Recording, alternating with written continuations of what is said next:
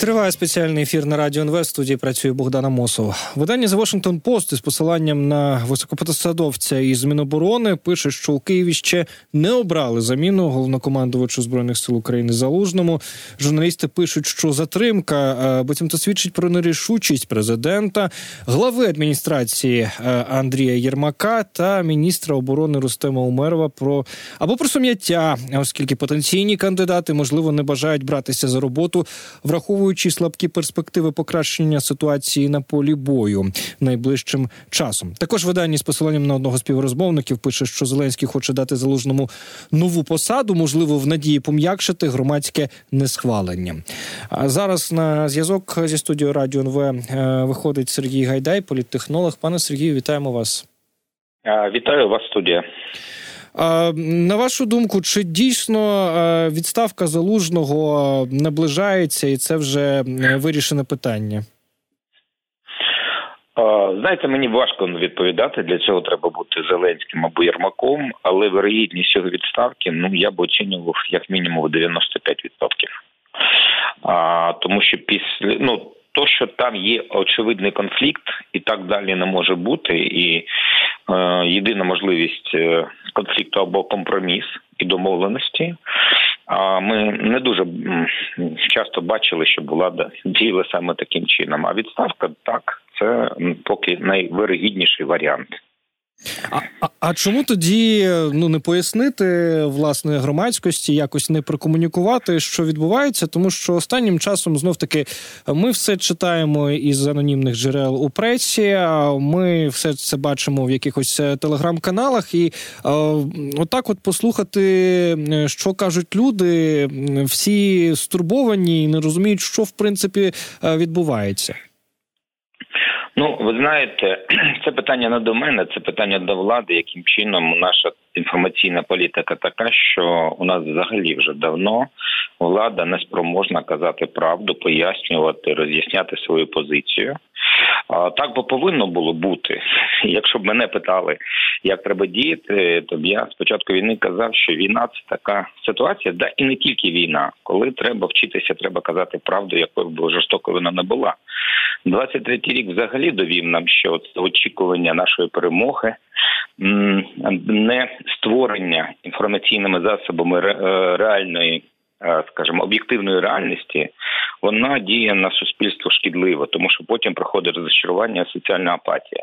Ну, влада так не діє, і мені здається, одною з причин переконання, що правду не треба знати. Пам'ятаєте, як на великій прес-конференції президент пояснював, чому він, знаючи, що почнеться війна, не попередив населення. Але щоб не було паніки, бо ми малі, малі діти.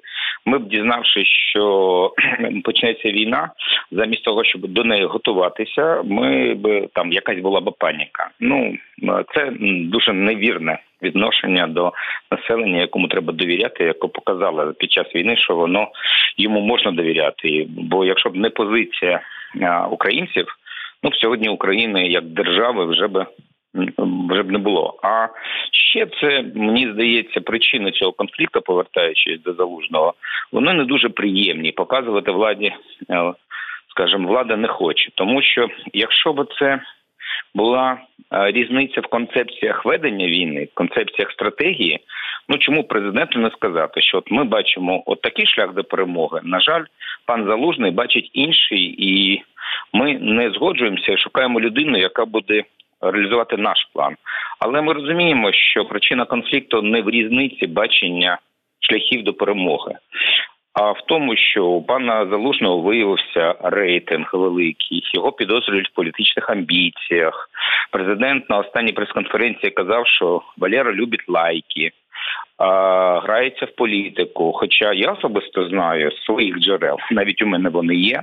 Що залужний зовсім не має політичного мислення, не має політичних амбіцій і, взагалі, не хоче, не розуміє, як яким чином цією політикою займатися. Навіть я б його з цього приводу навіть би критикував, тому що людина, яка очолює нашу армію, не може в неї не можуть е, в неї не повинно бути політичних планів, але політичне мислення, розуміння, що війна це частина політики, повинно бути.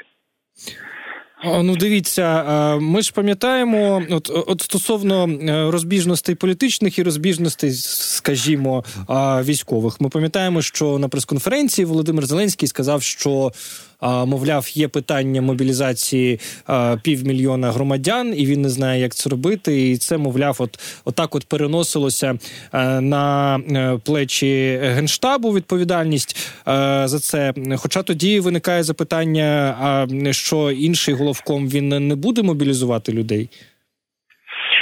Ой, це питання дуже велике. Я взагалі що питання по мобілізації півмільйона людей це на, на жаль поганий сигнал того, що і військове, і політичне керівництво досі не розуміє, що сучасна війна більше Україна сучасну війну не може вести кількістю людей. Бо там же є е, чому причина, чому вони хочуть мобілізувати? Тому що Росія планує мобілізувати 400 тисяч людей, і нам потрібно стільки ж людей. А це помилка, Мені здається, тому що воювати сьогодні, і всі аналітики міжнародні, і навіть в Україні є, які кажуть, ми не можемо собі дозволити воювати один на один, нести втрати один к одному. Треба зробити все, щоб український боєць вбивав 10 їхніх. А для цього треба зовсім інші підходи: оснащення, дрони, озброєння, а переход в стратегічну оборону оборонні позиції. Ми цього всього не чуємо як концепцію війни. Все от навколо мобілізації на мобілізація, і президент е, думає, що треба півмільйона, і військове керівництво вимагає, але президент не хоче брати на себе відповідальність за мобілізацію, але нам не пропонує інших шляхів, але пропонує тільки один. Ну хай військові і втрачають свої рейтинги, е, скажімо так презентуючи оцей закон, його розробляючи. А військові кажуть, що по конституції це повинен робити президент, політичне керівництво, і навколо цього звичайно йде конфлікт. Я ще звернув увагу, що ось в згаданому е, матеріалі з Washington Post е, наводиться думка, що ця затримка із е, заміною залужного свідчить про нерішучість президента, глави офісу президента Єрмака і міністра оборони Рустема Умерова. А це е, журналісти трошки помилилися. Е, чи як е, тут е, е, роль Андрія Єрмака у відставці залужного якось існує? Я думаю, роль всіх п'яти ефективних менеджерів, до яких я думаю, пам'ятаєте, це слава президента. Відноситься і Єрмак, і Умєров, і Арахамія, і всі, хто сьогодні є дієвими особами оточення президента або офіс президента. Все це залежить від них. Але ще раз я от дивіться, президент нам не каже, що я не згоден з військовими про те, що треба півмільйона українців. Я вважаю, що у нас є достатній кадровий резерв чиновників, силовиків, яких треба залучити до армії. Сама армія повинна зробити аудіт кадровий, тому що тільки 30% приймають участь у бойовій роботі, що роблять 70% військових бюрократів. Він цього не каже. Він погоджується, що люди потрібні. Але він каже, що у нас нема грошей і озброєння. А це питання вже до нього. Чому у нас і до міністра оборони? Чому у нас нема цього? Якщо навіть е, військові вимагають, то або треба їх правити і казати по іншому, треба ввести війну. Повинна бути інша доктрина військова на збереження воїнів. А ми, як політики, це забезпечимо. Ми не бачимо ні з тої, ні з іншої сторони цього. Просто є особистий конфлікт в небажанні брати відповідальність за мобілізацію. Ми ще бачили те, що е, обговорювалися можливі е, кандидатури на головкома, і це були е, і генерал Сирський, і голова ГУР Кирило Буданов. Причому з однієї сторони ми бачимо, що змі повідомляють їх, вказують на них як на можливі кандидатури. З іншого, навіть західні змі пишуть, що вони не сильно і поспішають заміщати залужного. Як ви розумієте, розумієте ролі цих е, людей е, в даній ситуації? Сирський людина, яка значно більше, скажімо, готова виконувати накази політичного керівництва, але навіть в цій ситуації він розуміє, що залужний правий і спрацьовує така військова солідарність. Він розуміє, що тепер винним буде він.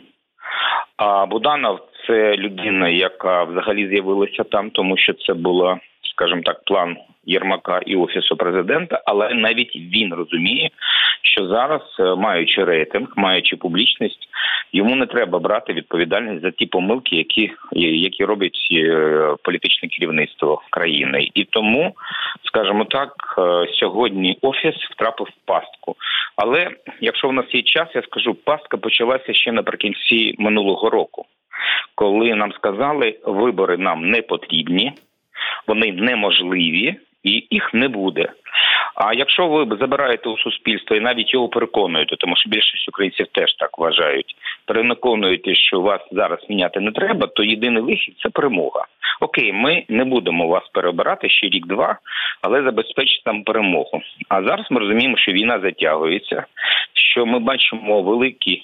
Е, помилки, які робить наша влада, неможливість вирішувати найважливіше питання нашого виживання.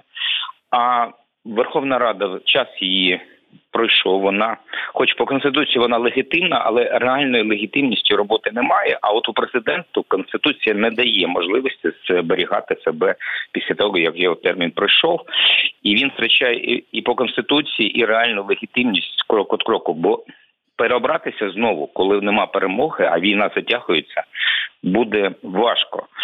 Тому зараз, скажімо так, ми потрапили в типову політичну кризу. Ми не знаємо у, скажімо так, у нашого політи... військово-політичного керівництва немає можливості, скажімо так, поміняти курс якийсь, а у громадян немає можливості легітимно їх змінити.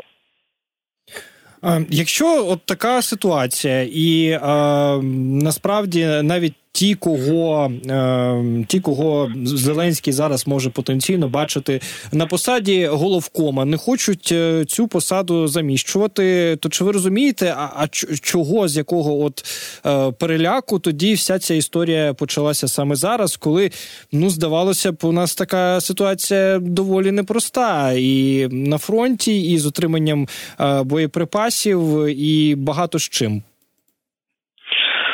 Ну, ми бачили, як е, цілий рік наше військове е, військ, політичне військове керівництво йшло до цього.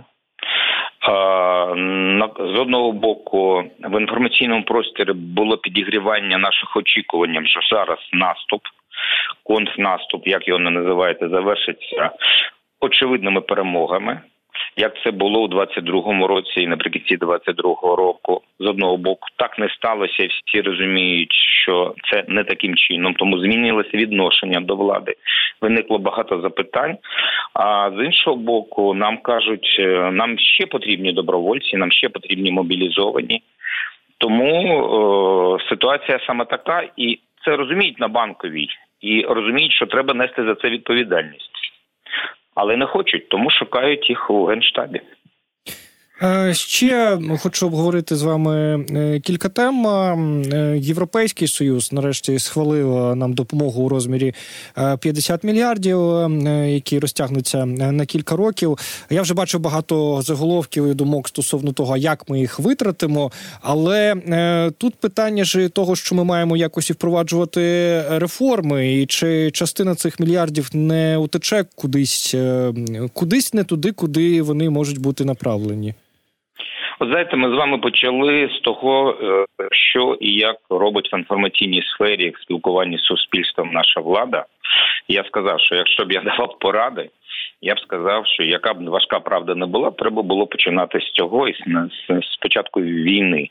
Єдиний марафон не повинен бути вже зараз. Треба формувати поле різноманітних е, думок, да, забороняючи пропаганду, забороня маючи військову цензуру, але різні думки повинні бути, і критика наших дій повинна теж бути, яка направлена на перемог саме.